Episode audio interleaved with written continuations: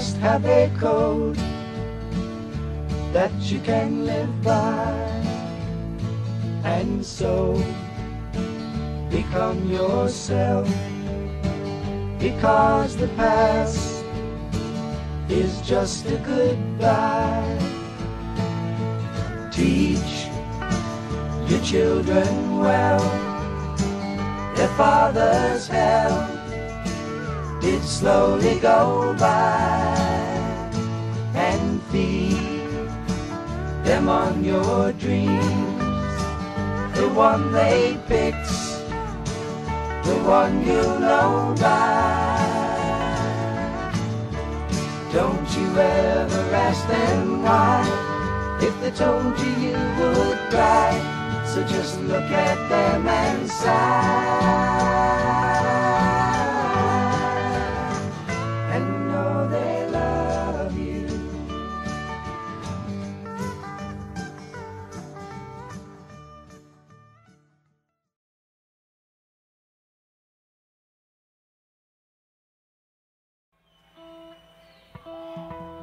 Welcome to Guest of the Year. I'm the host. My name's Mike. Today we've got five deadheads from around the country competing for a prize pack donated by Play Dead. Play Dead is a collaboration between Mason, aka at From the Lot, our uh, guest curator a few weeks ago, and Jeremy. They do all kinds of dead inspired apparel and other designs too. Their Instagram is at Always Play Dead. Give them a look. They're amazing at what they do. Thanks to Play Dead. And actually, starting next week, Mason will be curating the prize pack. So every week we'll have a different designer or artist from the community, both established and up and coming, and they will be kind of our sponsor for that show by donating the prize pack. And from the lot, we'll be curating all of that. Very cool, very exciting. Thank you, Mason. All right, here's how the game works. We'll play the first part of a Grateful Dead live track, and each contestant will use the messaging system to silently guess which year the performance is from. Contestants, who are all on video chat to prevent any possibility of cheating, can submit their guesses at any time during the clip or in the 10 seconds after it concludes. Whoever is furthest off from the correct year is eliminated. The last two Deadheads standing will have a best of three series to determine a winner. We've got our returning champion Chad here with us, and we'll meet the rest of the Deadheads in a moment. But first, let's hear the first song. Without further ado, The Grateful Dead.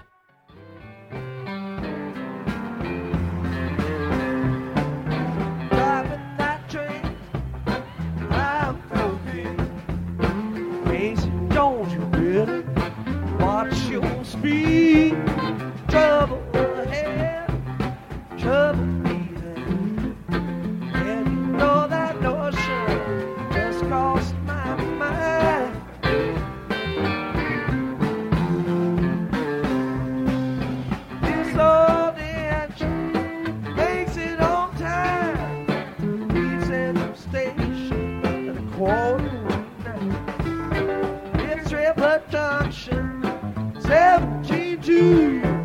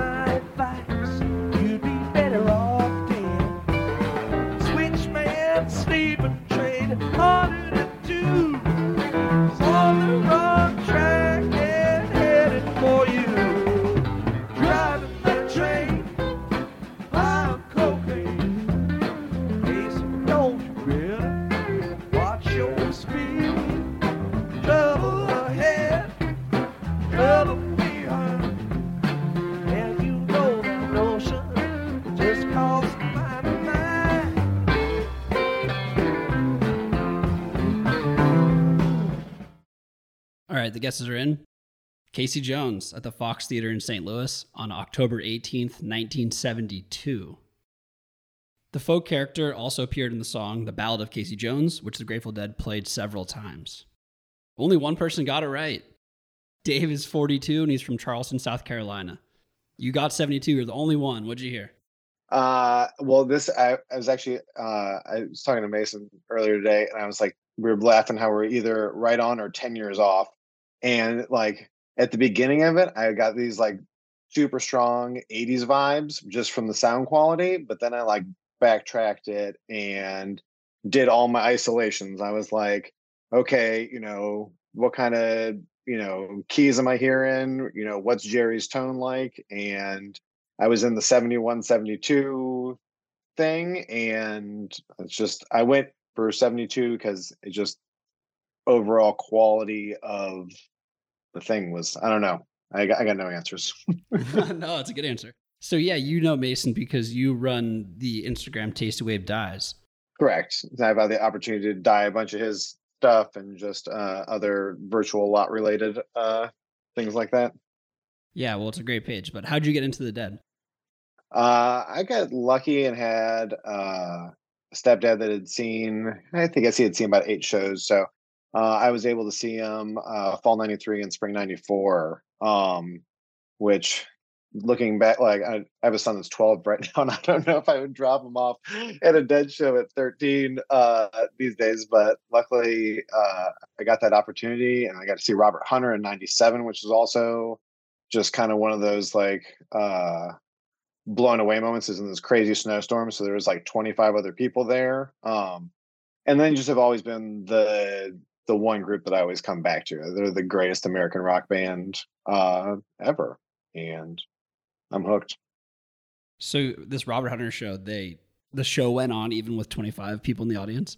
The show went on, and just it was a uh, this was in Northeast Ohio, and it was just a crazy fluke snowstorm that just like really like built through the afternoon, and he was already in town, uh, a couple blocks from the theater, and um, they shut down all sorts of roads. But I live like three blocks away, so me and my buddies were able to go do it.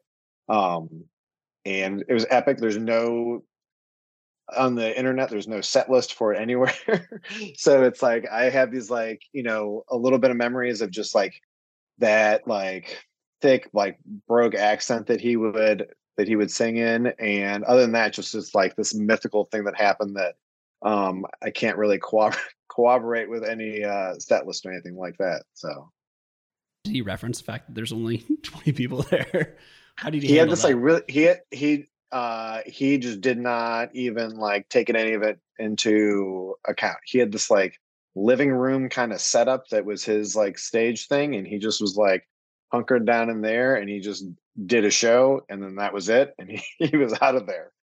I love that. True professional. Uh, as I mentioned before, you do um, Tasty Waves Dyes, which is tasty underscore waves underscore dyes on Instagram. Shout out. Really, really cool stuff. How did that tie dye apparel company come to be?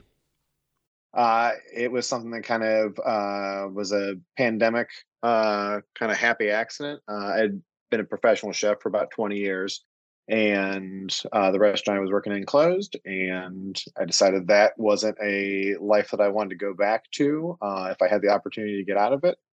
And I just kind of was exploring some different things, and I needed like a creative outlet to do with my hands uh, just to get out a lot of energy. And um, uh, somebody gave me an ice dye kit, and I just started messing around with it, and it kind of got out of hand real quick. And realized I had to start selling it to in order for it to pay for itself. And um, you know, then like you know, a year and a half later, I've got uh, an actual kind of company that I'm building that um, either through custom dyes for people or shirts for artists or bands and record labels and stuff like that. Uh, it's ended up being kind of uh, I'm a stay at home dad right now, um, and that's like my kind of like work from home, uh, taking care of kids money, but it's you know allowed me to like get really into this band I love uh, all over again, and it's been fun to connect with you know all sorts of people like you uh, in the process. So do you miss the kitchen life? Because I know that's like an adrenaline rush that's hard to shake. Uh, well, my wife and I, I have five kids uh, between us. So uh, I cook for seven people on a regular basis. So it's kind of like running a restaurant uh, in itself. Perfect way to scratch the itch. Welcome, Dave. Glad to be here. Thanks. Okay, everyone else guessed 1971, so everyone's on to the next round. Um, we'll start with uh, John. John is 41. He's from Philly. Welcome, John. Would you why watch 71? Um, it was yeah, it was kind of hard to distinguish anybody's tones really. Just kind of the way they were playing it seemed to be a 71 72 zone. And uh i don't know just went went with 71 well you're on to the next round john. How'd you get into the dead? Um i was like i would say maybe like casual fan when i was a teenager. I grew up in the midwest in the 90s i was a teenager so like there was no shortage of deadheads around. But uh I don't know, I was into a whole different scene at the time. And like it's actually funny cuz like you talk about getting on the bus, the bus like pulled over for me so many times and I didn't get on. Like I got taken to like Phil and Friends and RatDog and stuff like that around like 99 2000 just wasn't interested. Someone took me to red rocks to see the dead in like 2003 it was like it was cool but i i just like never grabbed me. And then i don't know probably the last seven years or so with like all the live stuff getting put on Spotify, started going down that road. But like I basically listened to like the same three shows on Spotify over and over for years. And like just now I'm starting to like dip into the archive and becoming obsessed. So what type of stuff did you listen to before you went down the the dead rabbit hole? Um Braid and Cap'n Jazz. I don't know if anybody knows those bands, but I was very much in the emo Midwest style emo scene and like my friends and I all played music, so like we started getting into like fusion and like prog rock and stuff from the early 70s like yes and king crimson were big for me. Mahavishnu Orchestra, Miles Davis. Miles Davis is actually born in my hometown. so we were all big Miles fans. And like I guess just from not having like that much exposure to a lot of the live dead stuff, like I mean now it's kind of obvious there's like all kinds of shows where they go into like full on like bitches brew sounding jams. So it's like a no brainer. I think maybe I just like wasn't exposed to the right dead when it would have hit me. Now it's kind of like all I think about.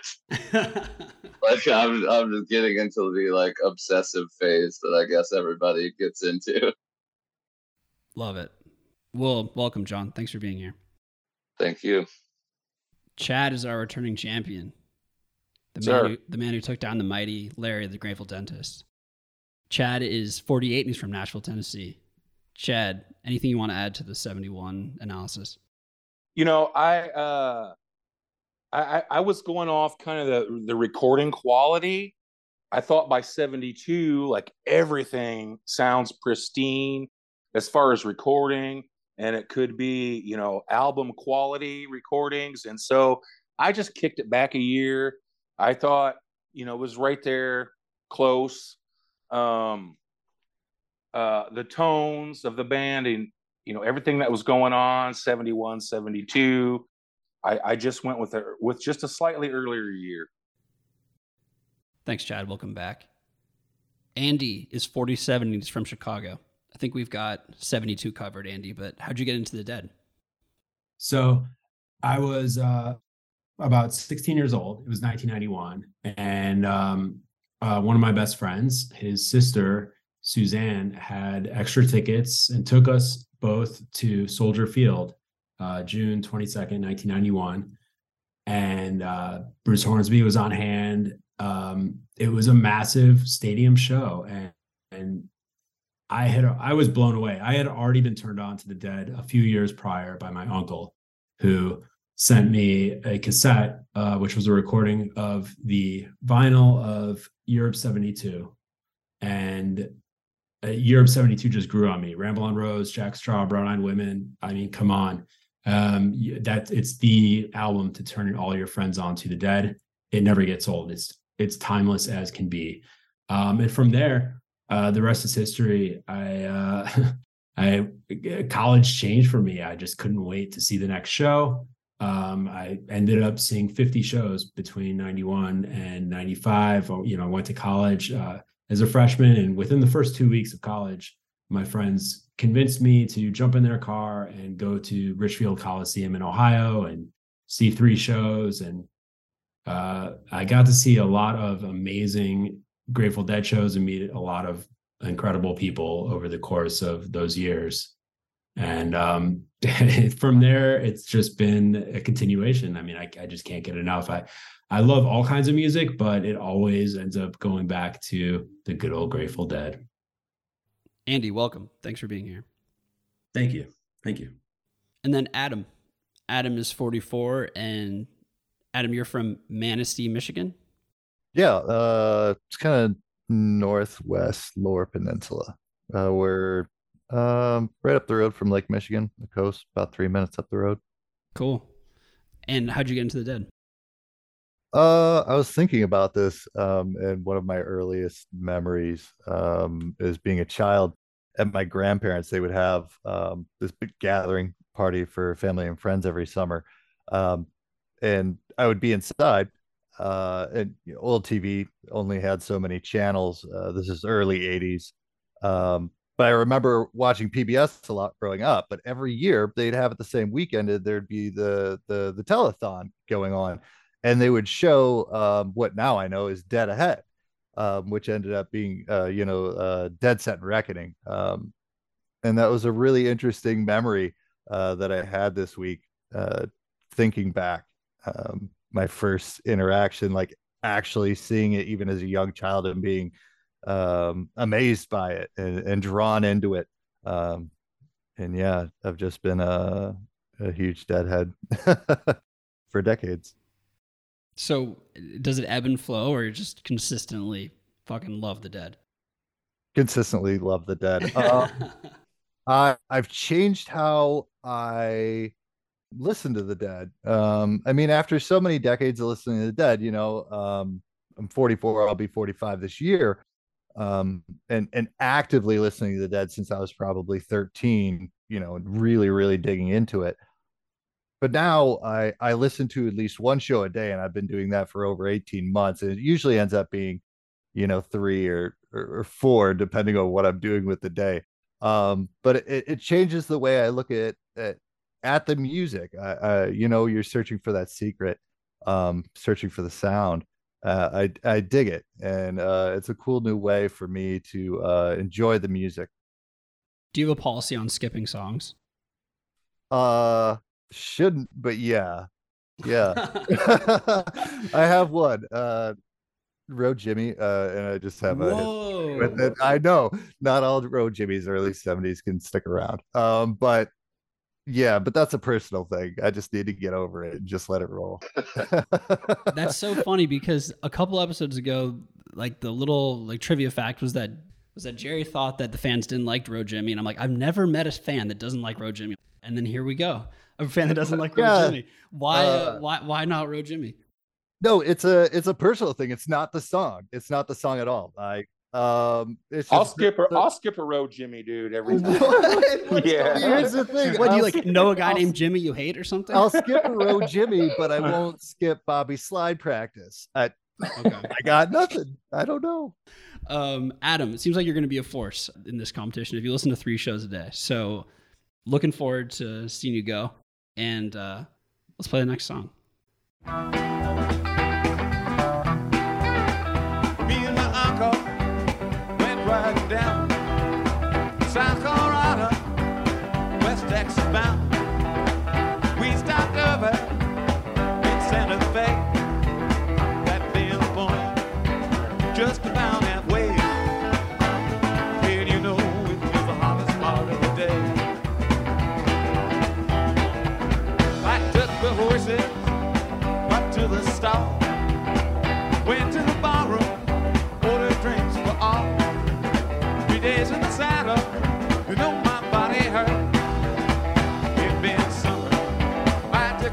Go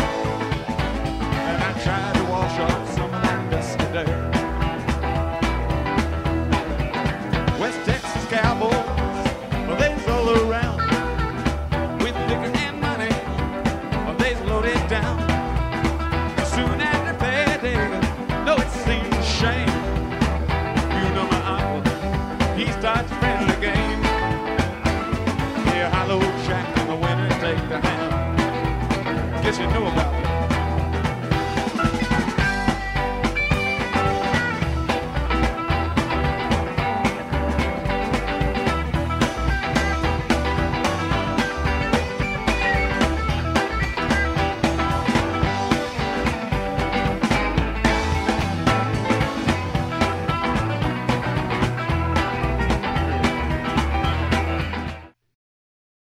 All right, the guesses are in. Me and my uncle at Jahrhundert Hall in Frankfurt, Germany on April 26, 1972. I'm just turning into a sadist over here, pulling tricks on you guys. Uh, Sorry. yeah, totally. um, My John- first reaction was 72. uh, yeah, yeah. I've never played Mine back-to-back too. Mine songs. too. Um, Jo- John Phillips originally wrote me and my uncle at a drinking session in a hotel room with Judy Collins, Stephen Stills, and Neil Young. So, no uncles, but some good pals. So, Chad was closest in 1973. The champ goes on to the next round. Chad, what'd you hear? Why 73? Man, I heard 72 as well. And I actually was thinking 100 year hall. Um, but hey, two 72s in a row.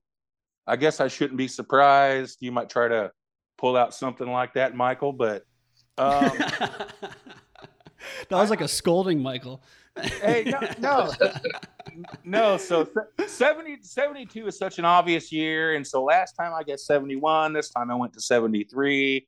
You know, I heard the one, I heard, I heard the one drummer, and I don't try to focus a lot on one drummer because it's fooled me in my practice of, you know, thinking there's only one drummer and there's two. But, you know, I just thought, hey, 73 was a big year. A lot of me and my uncles.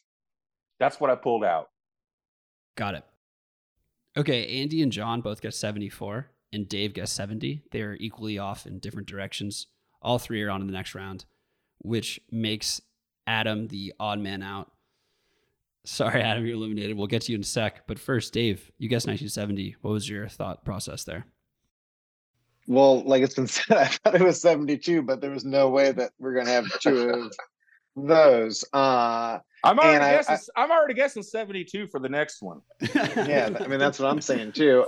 And I guess I went ear- I went earlier because it had that little bit more of like freight trainy like vibe rather than uh where it went after 72. But that was just because I was convincing myself that it wasn't 72 and it's got to be something else. Uh, so that's I love that freight trainee uh, description. Very nice. John, you guessed 74 on the next round. Anything you want to add? Uh, that was kind of a shot in the dark.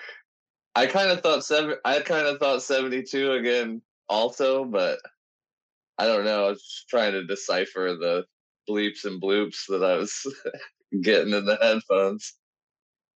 Okay, you're on the next round. Uh, Andy, you also get 74.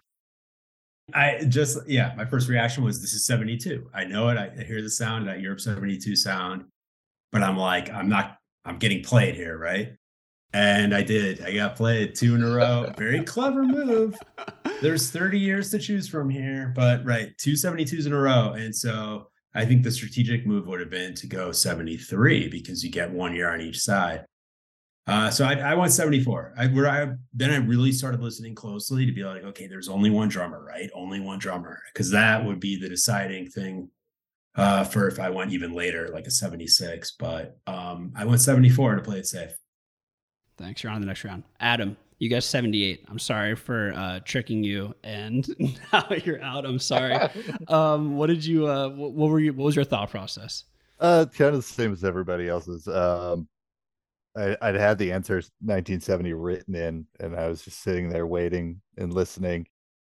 Um, yeah, it was a that was a bad call. Uh, I knew I knew it wasn't. You know, yeah, it was draw on that one. Um, I thought I had the recording sound right. Uh, and it, it's kind of airy, you know, and um, 72 kind of had that sound about it. Yeah, yeah, bad call. I should have waited till the end of the song to guess. um, so three shows a day.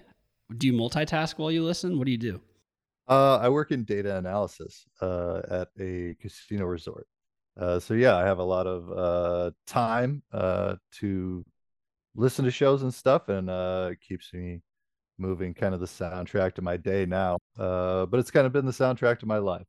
Uh, so it's cool. I dig it. I really appreciate you being here. Um, yeah, thank you. Thanks for having me.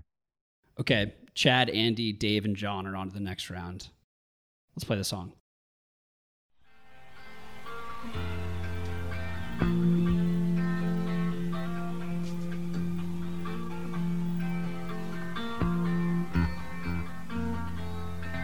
They're selling postcards for the hanging.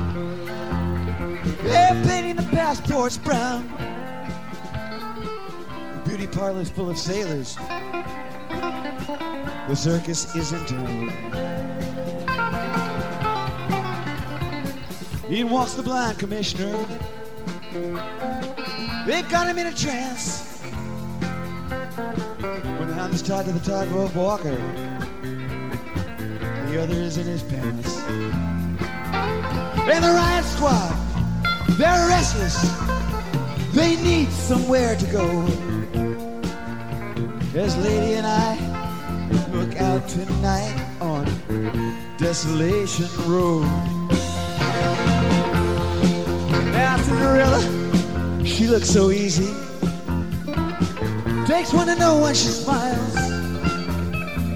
Puts her hands in her back pockets. Betty Davis style. In walks Romeo, he's moaning. You belong to me, I believe. And someone says, You're in the wrong place, my friend. You better leave. And the only sound you can hear after the ambulances go.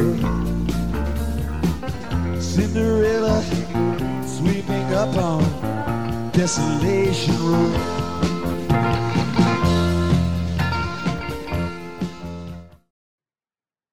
All right, the guesses are in. It was Desolation Row at the Hartford Civic Center in Connecticut on March 26th, 1987. The Dead played the Dylan cover 58 times between 86 and 95. Chad and Andy both got it correct, 1987. Chad, we'll start with you. You're on to the next round. What'd you hear? Well, I heard it seemed uh, more up tempo to me, as opposed to more Desolation Rows that were on later years that may have been a little slower and more drawn out. It was like that those early masterpieces from '87. Uh, that Desolation Row, it just seemed really fast and um, seemed like an early version to me. Great, you're on the next round, Chad. Andy, you also guessed 87. right away it was the it was the tempo uh it was impossibly fast even before they started. And uh that says screams mid 80s to me. And i knew um I, I i was pretty sure 86 was the first year they played it. Um 87 was the year they toured with bob dylan but obviously which obviously narrows it down because that was in july where they had like a dozen shows with him. So they probably weren't playing it th- during those shows but this was in the spring. And that's where I said 87. Um, it was fun version, but wow, impossibly fast. Great. Well, Andy, you're on to the next round. Dave, you're also on to the next round. You guessed 1988. One year off, whatever. But what'd you what'd you hear? I, that it was going to be somewhere mid 80s and i was just like is it 87 is it 88 i i was trying to figure out when when they would have started playing it and i just was like i'm up to the last minute i was like going to go 87 and then i went 88 so that's that's how we ended up. But I listened to a lot uh, from I remember go, like a lot of my early tapes that I got were in that 87, 88. So it just had that really familiar familiar quality to me. So So, like Chad and Andy were saying, it was the speed that helped you identify it. that and uh I was trying to one of the things I was listening to earlier today was just a bunch of different Dylan covers uh and where they placed them where they placed them in years and just kind of the variation in that and so that helped me a little bit in this So, you did a Dylan crash course in preparation for the show. yeah i'm gonna come on here Sick. That's awesome. Uh, and also really smart because yeah, there's so many of them. If you just cover those, it's like it's like studying like uh, like Greek mythology for Jeopardy. You know, it's like well, something's gonna come up. You know, Jon, I'm sorry, you're odd man out and eliminated. You guessed 89, only two years off. Uh, what are you gonna do? Uh, what'd you Yeah. think there? Um, all day I was like, just go with your gut. Just go with your gut. I 87 flashed in my mind first. And then I just kind of scrambled and threw out 89 cuz that's like really my my weak spot. I kind of can't stand Brent. So Oh wow, Uh, why not? Um, I like his his voice, his choices of synth tones. I mean, it's not like I'm not like this isn't an original thought. I mean, a lot of people have problems with that stuff, but I mean, I just I can't really take it. Uh, since I signed up for the show, I I've been trying to like force some 80s and 90s on myself, but I'll put a show on and then just be like, why, why, why am I going to this if I don't like it? So you'll take Vince over Brent? I mean, no, like I don't know because I hate I hate to trash talk Brent so much. Like I know a lot of people really love him. Obviously, Jerry loved him, so like that says a lot. He's a good player, but like when you're like using the Doogie Howser like synth tones, it's I I can't deal with it it's always some like form of like chimey marimba sound that just like it almost starts to sound like a karaoke backing track for a Grateful Dead song to me. Especially when they got like, like all the mid like the MIDI guitars and stuff and like Jerry's blowing a jazz flute. like it just it sounds like a ringtone or like a karaoke track to me. So I don't know. It's just my humble opinion. Are there any exceptions to your rule? Have you ever been like, I know I don't like Brent, but that was a great track?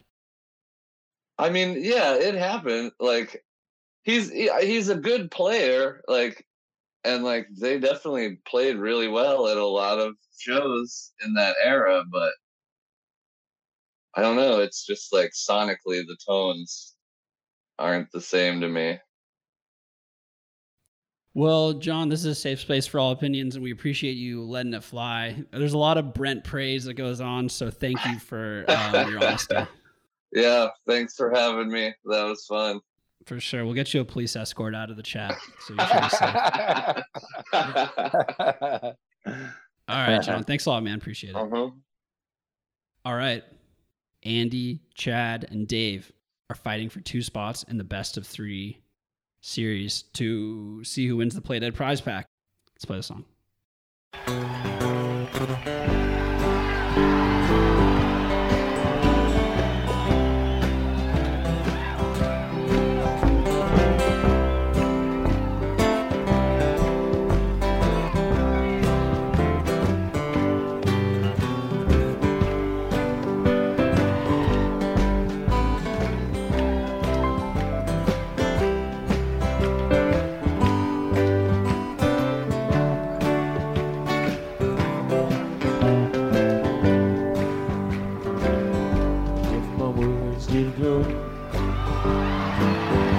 With the gold of sunshine,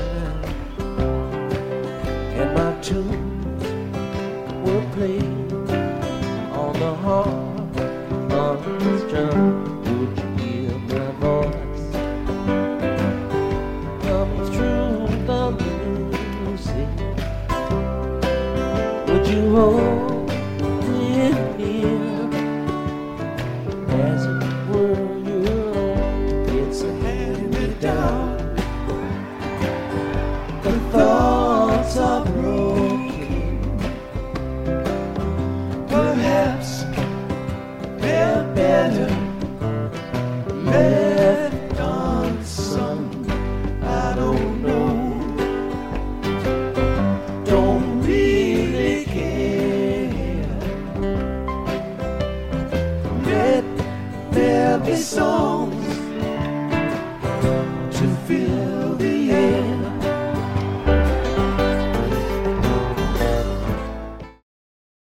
right, the guesses are in.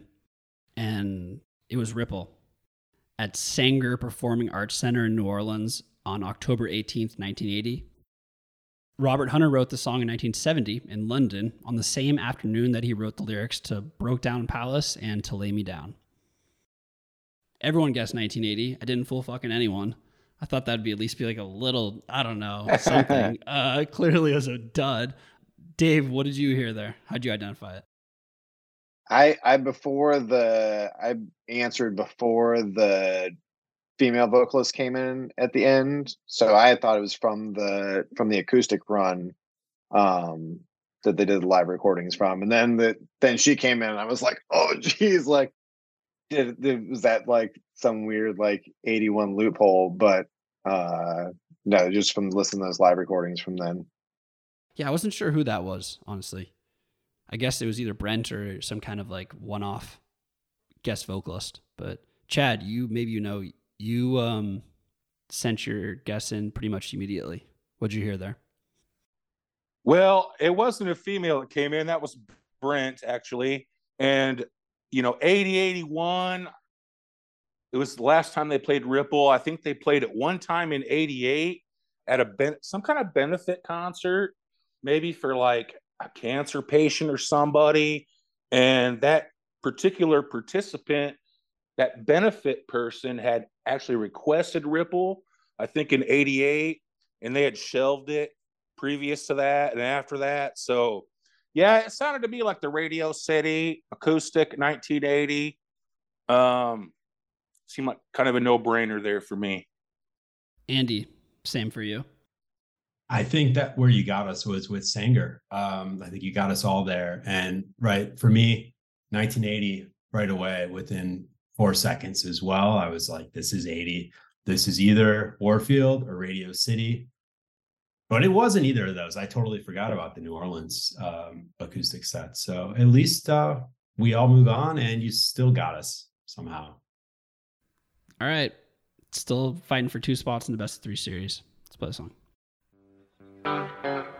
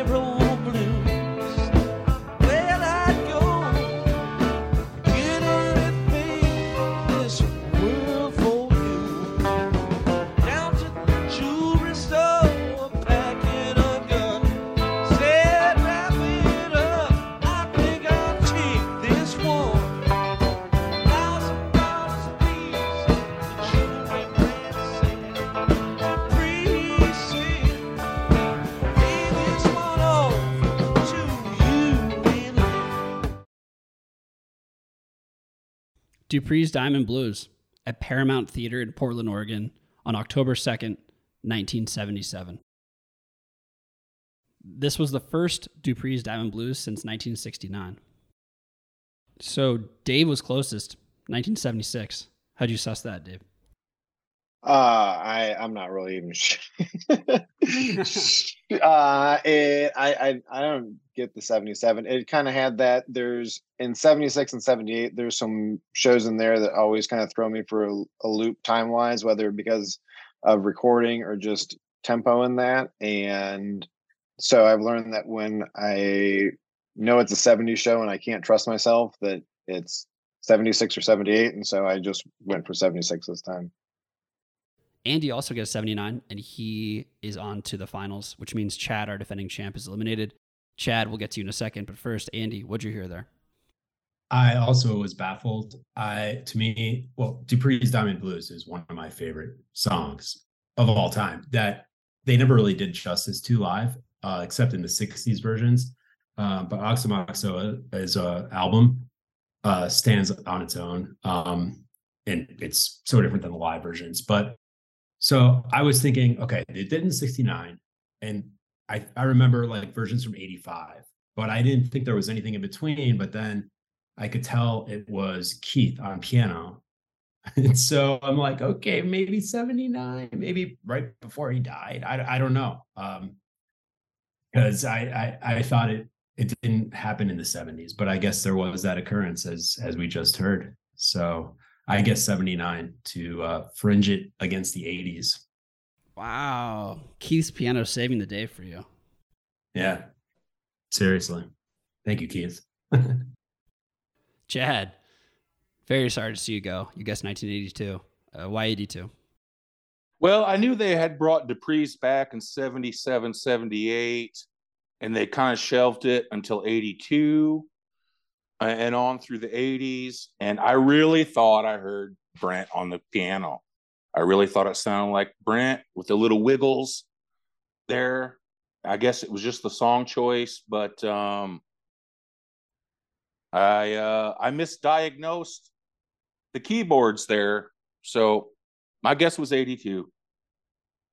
So you and I were talking this week, and you mentioned that you were actually at the massive Grateful Dead gate crash where whatever thousands of fans stormed through the gates and into the concert, and they had to cancel the show.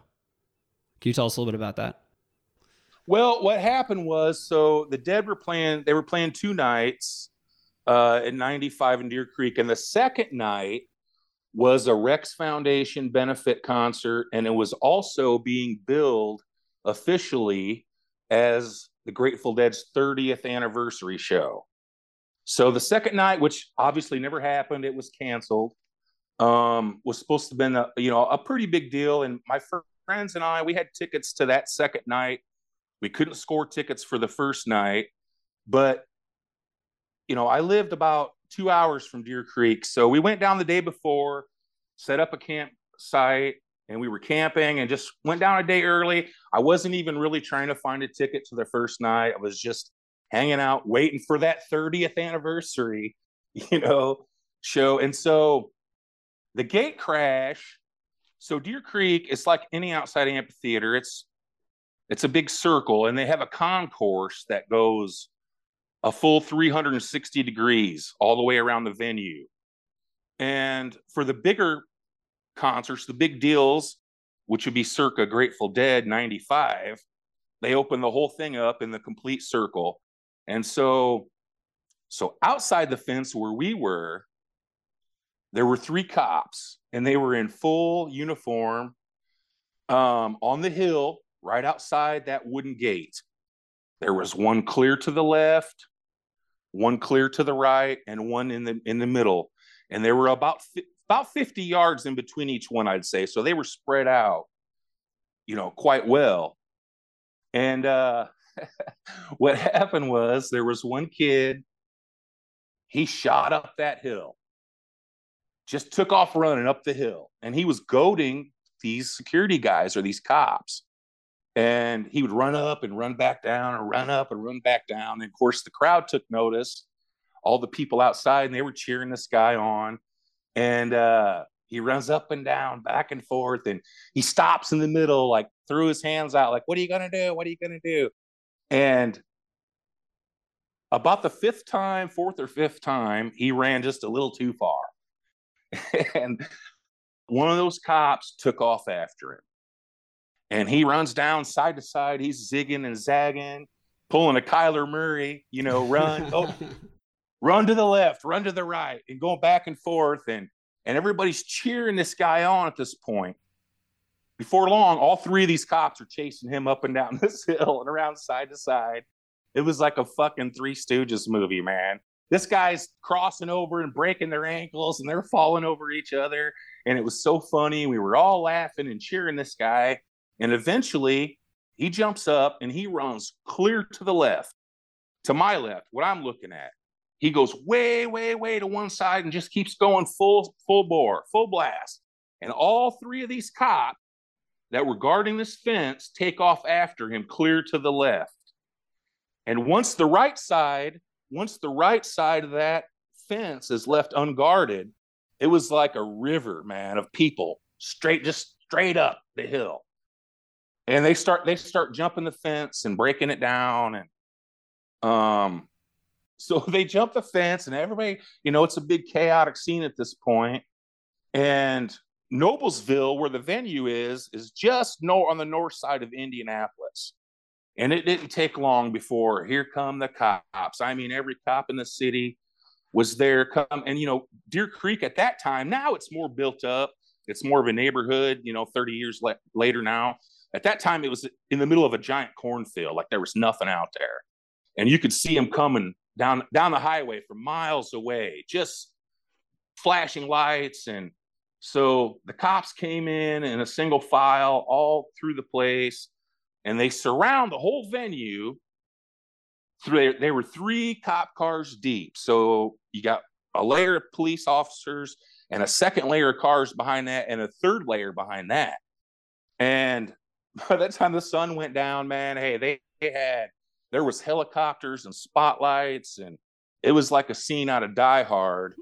and by the time we got back the next morning, the sun's coming up. When we finally got out of there, made it back to our campground and we're listening to the local radio station and you know found out the second night was canceled of course we figured but um i never got to go to that 30th anniversary show it never did happen See, I always thought that the gate crash was a concerted, organized effort because they do that nowadays where everyone's like, let's meet outside Lollapalooza at a certain time and run at the gate. So it's incredible that it was just like organic. Well, I heard you talking about it on a previous podcast. It was mentioned for a moment, and I thought to myself, hey, I saw the whole thing that day. So we'll, we'll tell the story. Good game, guys. Great run. Uh, enjoyed everything you had to say. Thanks for that definitive account of the gate crash. And yeah, thanks for being here. No problem, guys. Thank you. Thanks, Mike. Okay. Dave and Andy, best of three series for the Play Dead's prize pack. Let's play the first song.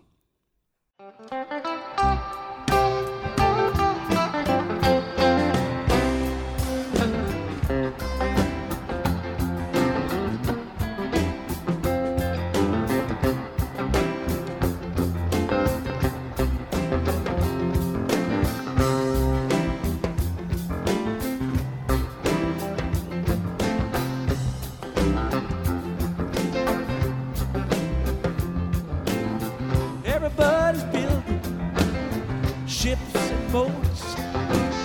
Some are making monuments, some are jotting down notes. Everybody's in despair, every girl and boy. When Kid the Eskimo gets in, everybody's gonna jump a door.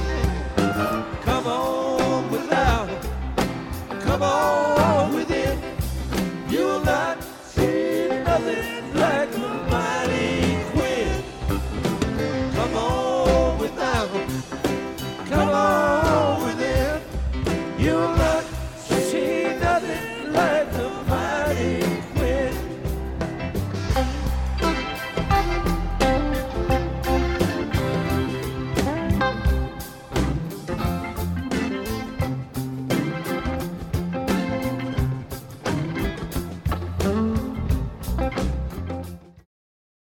All right, the guesses are in.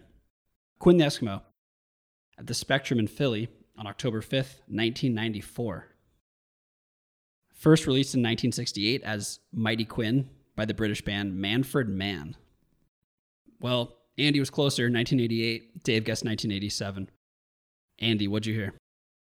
I mean, I heard 87, 88. I, I, uh, when I started hearing at first, everything sounded 87 to me, 88. And then when I started hearing the piano, I was like, wait, or when I started hearing the, the harmonies, I was like, wait, is that Vince? But it was so faint. And then the uh the keys really mimicked Brent in such a way that I was like, yes, this is them playing the Mighty Quinn in the prime of the Dead playing the Mighty Quinn, which is late 80s. So I went 88, Ah, so you got tricked by Vince doing a Brent impersonation. basically. Oh, there it is. Dave, you guessed 1987. What'd you hear there?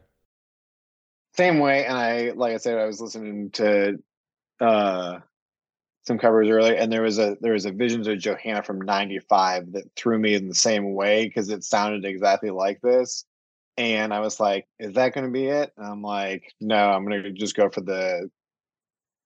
After having that 80 one that was so similar to the um the albums they put out, like I just thought it was in that same kind of category. So, oh well. Well, I was excited to drop that one on you guys because I thought it just sounded so good, confusingly good for a 94 show. But all right, let's play the next song.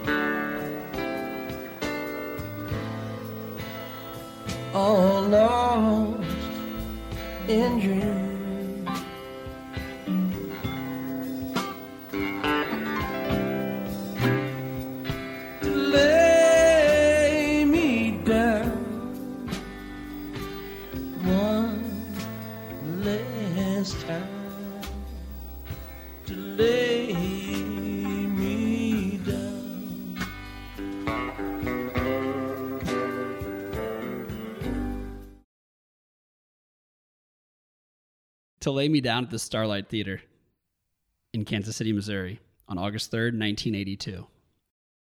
To Lay Me Down originally appeared on Jerry's first solo album, released in 1972, titled Garcia. Andy guessed 1987. He was closer because Dave guessed 1975. Andy, you are the new champ of Guest of the Year.